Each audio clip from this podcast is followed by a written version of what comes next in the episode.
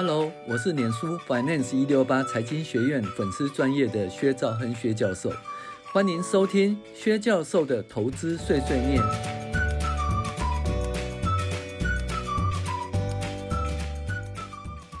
各位网友，大家好，我是薛兆亨薛教授。那我们现在来讨论理财读书会哈，小资达人投资术一七七六投资密码第六集，那是投资的日常，投资与换股的案例。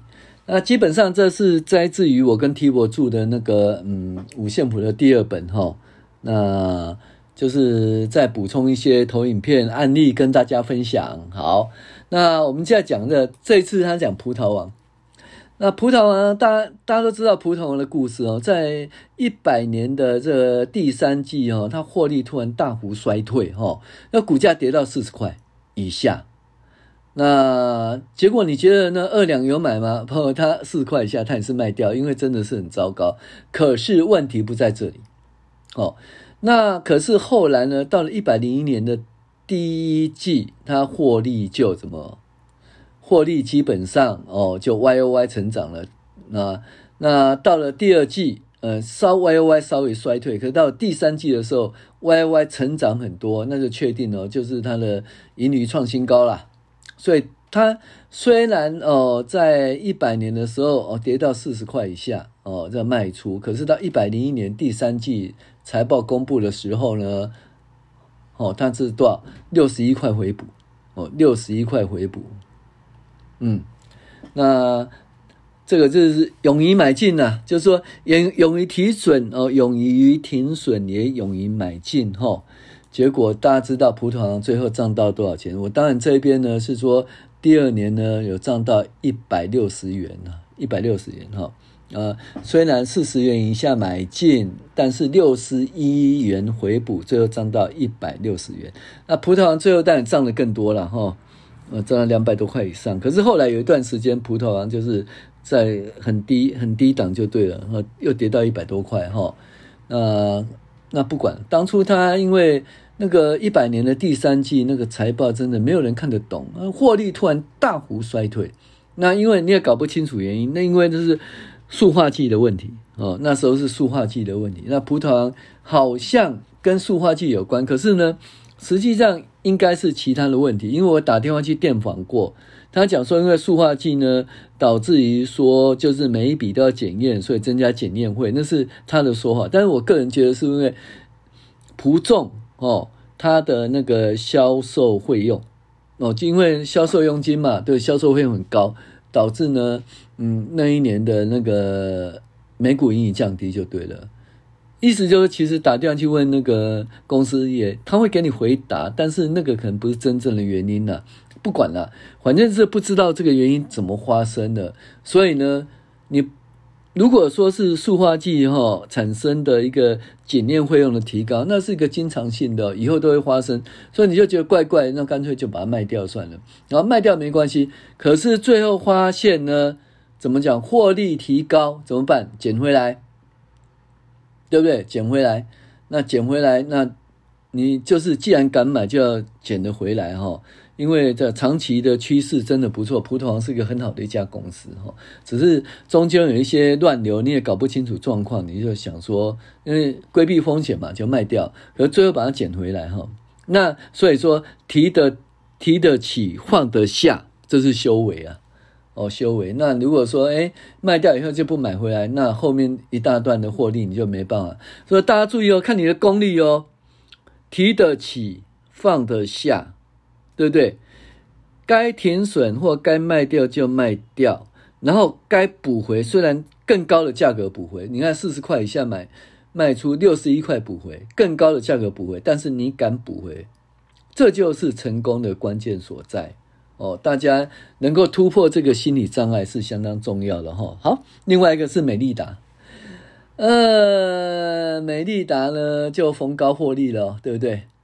逢逢高获利，结果呢，美利达在那个一百零一年的第二季财报相当糟糕哈，相财报相当糟糕，哎，财报糟糕，所以它股价呢，呃，跌啦，哦，从一百三十几块跌到一百块，跌了三十几趴，后啦。那因为美利达前景哈，就是你如果对这家公司不错，那你觉得说，哎，你就是说未来它获利会持续升高，哦，所以这个是一个暂时性的因素。所以买进呢，在一百块就买进呢，从一百三十几块跌到一百块买进。那于是呢，结果呢，第二年呢，就是真的啦，就是一百零一年第二季的财报不好，再就是又又高了哈。第二季的财报就一块钱嘛，后来第三季就到了多少二点四，那第四季就到了二点七，那隔年呢二点四，然后再二点六，二然后二点九，所以就就让它获利又只提高，股价也上去了哈，后来涨到多少？涨到两百五十块哦，所以呢这个东西，所以我们现在讲哈，他卖出那个葡萄王是因为问题不知道。就是塑化剂的问题，前景不明。可是他买进原因是因为获利已经提高了。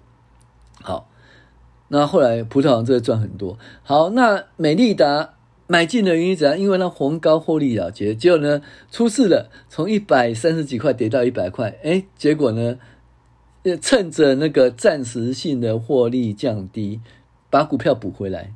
然后后来当然就赚到两百五十块，一百块赚到两百五十块，也是一个长期的获利哈。好，第三个呢，就是由于材料价格上升，估计第二季是获利最低点的二十二点五买进。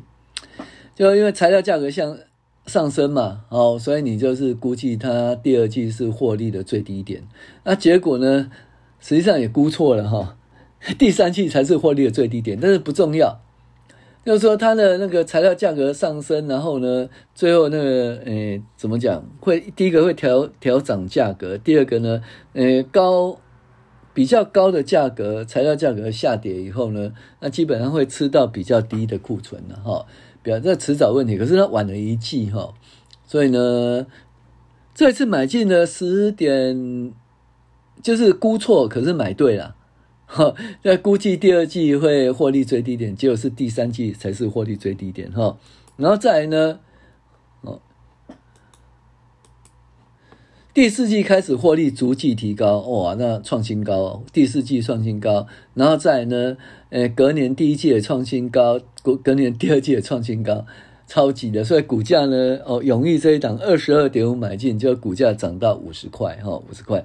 但是永裕这一档是不是可以长期持有？毕竟还是一个景气循环股，而且它一个因为传承产业哈，要竞争激烈，那在这上海厂哈，获利是否很好，是一个它的竞争的关键哈。所以那有一段时间上海厂获利就不好，到目前一样，获利都没有。当初那么高，所以永利它股价，永利的股价就维持在低档哦，就没有到五十块以上。可能那时候卖得很好哦，时机相当对。好，好，那再来讲东农兴业，东农兴业是哇，这个简直大标股哦。那股价下滑，从多少？从四十块哦，跌到大概二十几块，二十四块。那股价下滑原因是因为它的那个获利也下滑，，OK，是获利下滑。可是呢，就是你在你在分析一档股票的时候，你必须要对它的当年度本益比及未来走势有有所估计，了解这个行业这家公司的走势。如果没办法的话，那基本上这一档股票就不宜买进了哈，不宜买进。那他估哦，他估大概会当你一百零一年会赚三块钱到四块钱。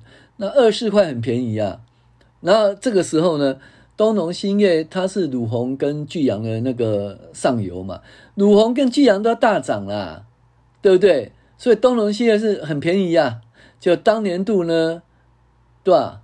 你你估三到四块，结果是只赚多少？二点三五元，估错了，估错。可是你买进的价格很低，二十四块买进，你看哦，估三到四块，所以二十四块钱买进。就估错了，只赚二点三五元啊！但是二十四块钱买进真的是很低，就对，所以这叫什么叫安全边际？安全边际就保障你估错的时候能有适当的获利哦的保障，所以安全边际很重要。你价值投资者一定要有安全边际的概念哦。好，就第二年呢，呃，第一年不是获利只有多少？二点三五，你知道第二年获利多少？五点三呢？股价你二十四块买进，你知道股价飙了多少？飙到一百四十块了，哦，然后逐季呢，逐季盈余成长，盈余创新高，逐季哦就变成多少？本来零点四，最后第二年的第一季呢变成一点一，第二季变成一点三三，然后一直上去，一直上去，到了一点五几，逐季盈余创新高，股价也创新高，飙到一百四十块，二十四块买的，飙到一百四十块，厉害吧？哦，买错也会赚钱，最重要你要抱得住啊，你要抱得住哈，嗯，因为低档买进，所以你还抱得住就对了哈。好。这是一个这几档股票哈，就是二两它的投资买进跟卖出的原因呢，就跟大家分享哈。好，我是薛章薛教授，谢谢您的收听。